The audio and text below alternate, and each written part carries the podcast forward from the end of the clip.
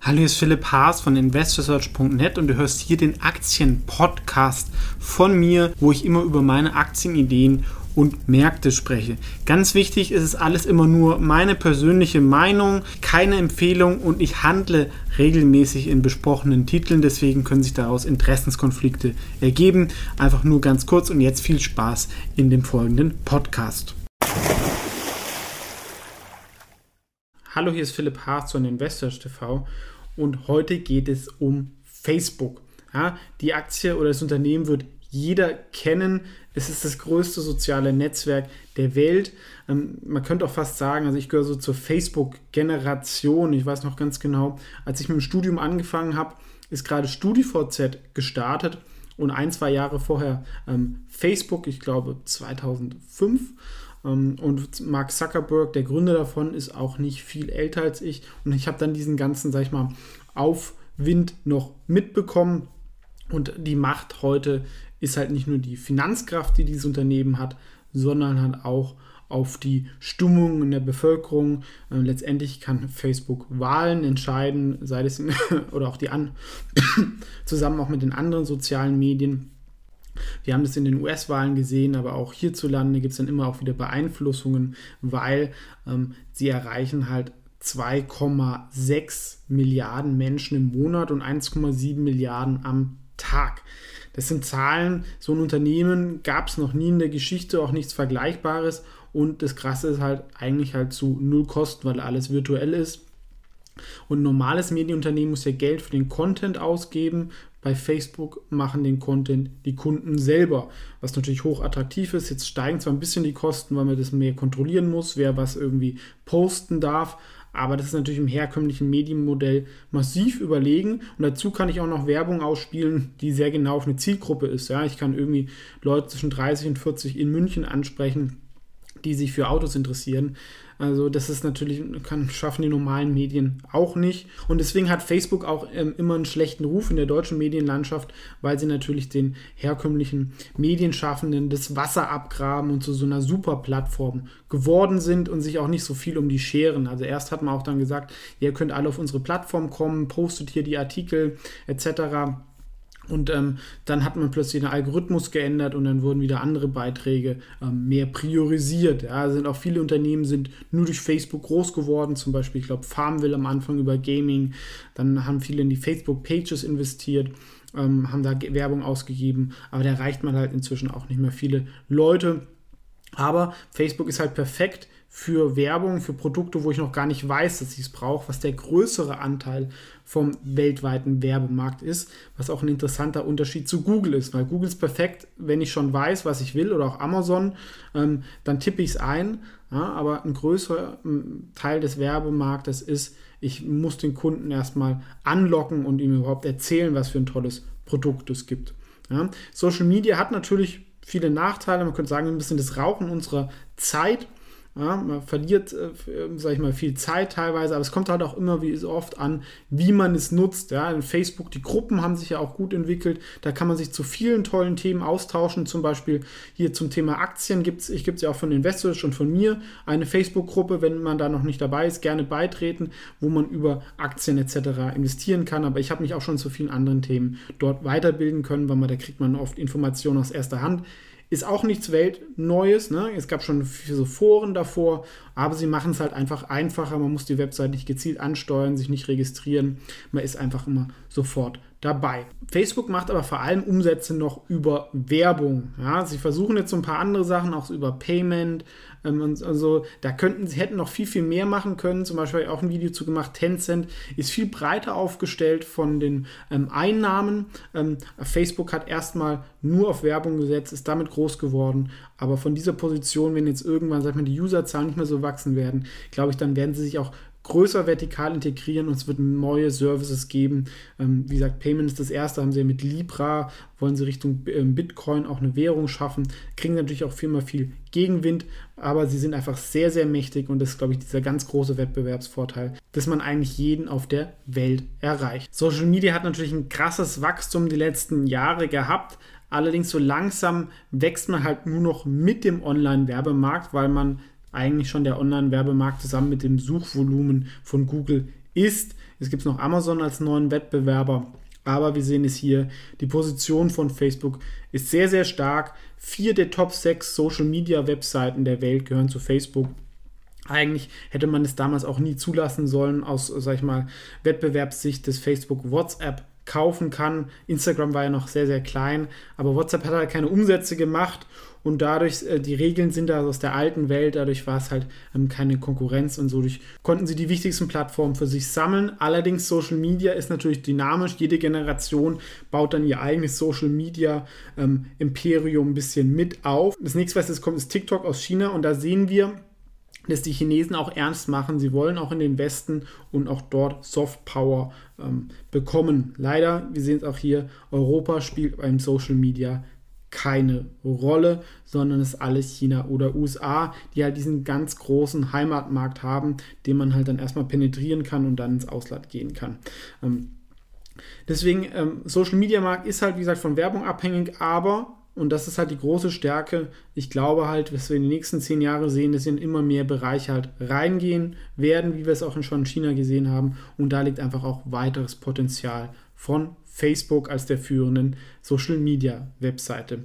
Kultur, ich habe es ja schon angesprochen, Mark Zuckerberg ist sicherlich nicht der beliebteste Gründer. Gibt ja auch diesen Film, wo er jetzt auch nicht so super sympathisch ähm, wegkommt, hat irgendwie die Idee halt geklaut, war irgendwie immer sehr, sehr asozial drauf.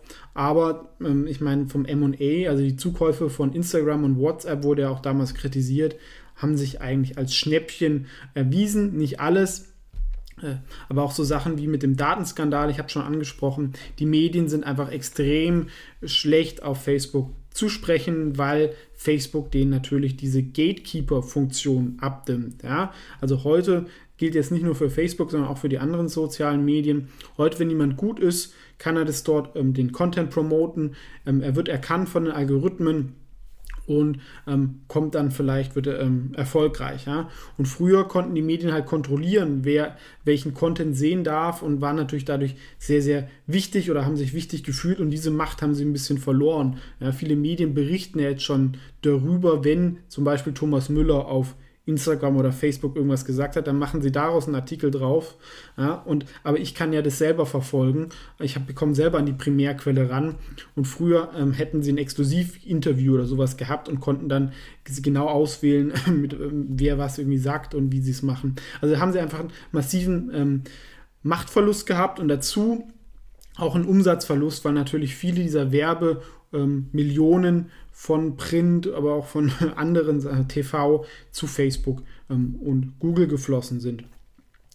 Ähm, von der Kultur, glaube ich, ist natürlich immer noch Gründer geführt, was gut ist ähm, sind auch agil, allerdings sie haben jetzt auch nicht mehr jeden Trend irgendwie richtig gesehen. Also zum Beispiel vor ein paar Jahren hat er schon irgendwie Facebook Commerce, glaube ich, ähm, gesagt, dass das groß werden wird. Da ist wenig passiert. Auch im Kleinanzeigenmarkt versuchen sie immer wieder viele Sachen. Also sie haben auch irgendwie solche neuen Apps selber gelauncht. Das passiert irgendwie auch nicht so richtig. Also die nächsten, ja, also die letzten Jahre waren sie ein bisschen träge, weil sie, glaube ich, halt auch erstmal das ganze Wachstum verarbeiten mussten. Sie mussten natürlich jetzt auch viel einstellen, Leute, die also Content checken. Das heißt, sie haben auch mehr Mitarbeiter, die jetzt nicht irgendwelche 300.000, 400.000 Dollar bekommen und irgendwelche Techies sind.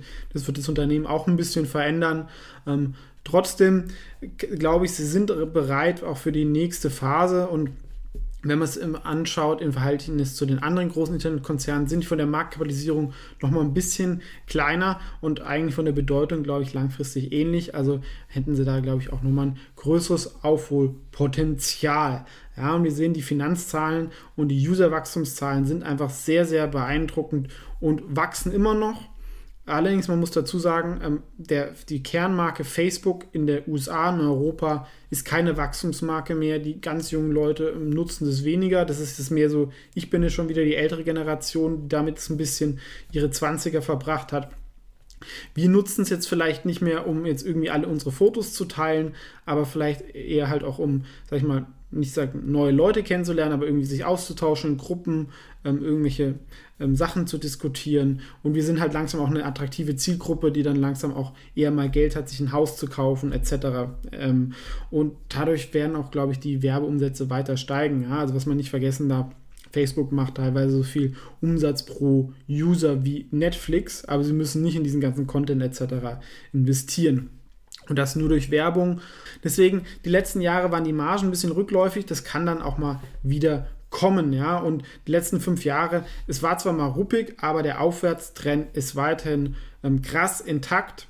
Ähm, plus die Aktie ist eigentlich von der Bewertung, kommen wir auch noch gleich dazu, noch nicht so heiß gelaufen und diese ganzen Mediengewitter ähm, konnten dem Unternehmen auch nicht so viel anhaben und die Macht ist einfach schon sehr, sehr gigantisch, aber da kommt es halt auch dazu, wo viel Macht ist, halt auch viel Verantwortung und diese Verantwortung, ob Facebook und Zuckerberg dem immer gerecht wird, steht natürlich ein bisschen in den Sternen. Ähm, ich glaube, sie haben viele Themen da auch ein bisschen unterschätzt oder haben sich da immer fein rausgenommen, haben gesagt, wir sind nur eine Plattform, wir sind nicht verantwortlich, welche Inhalte da verbreitet werden.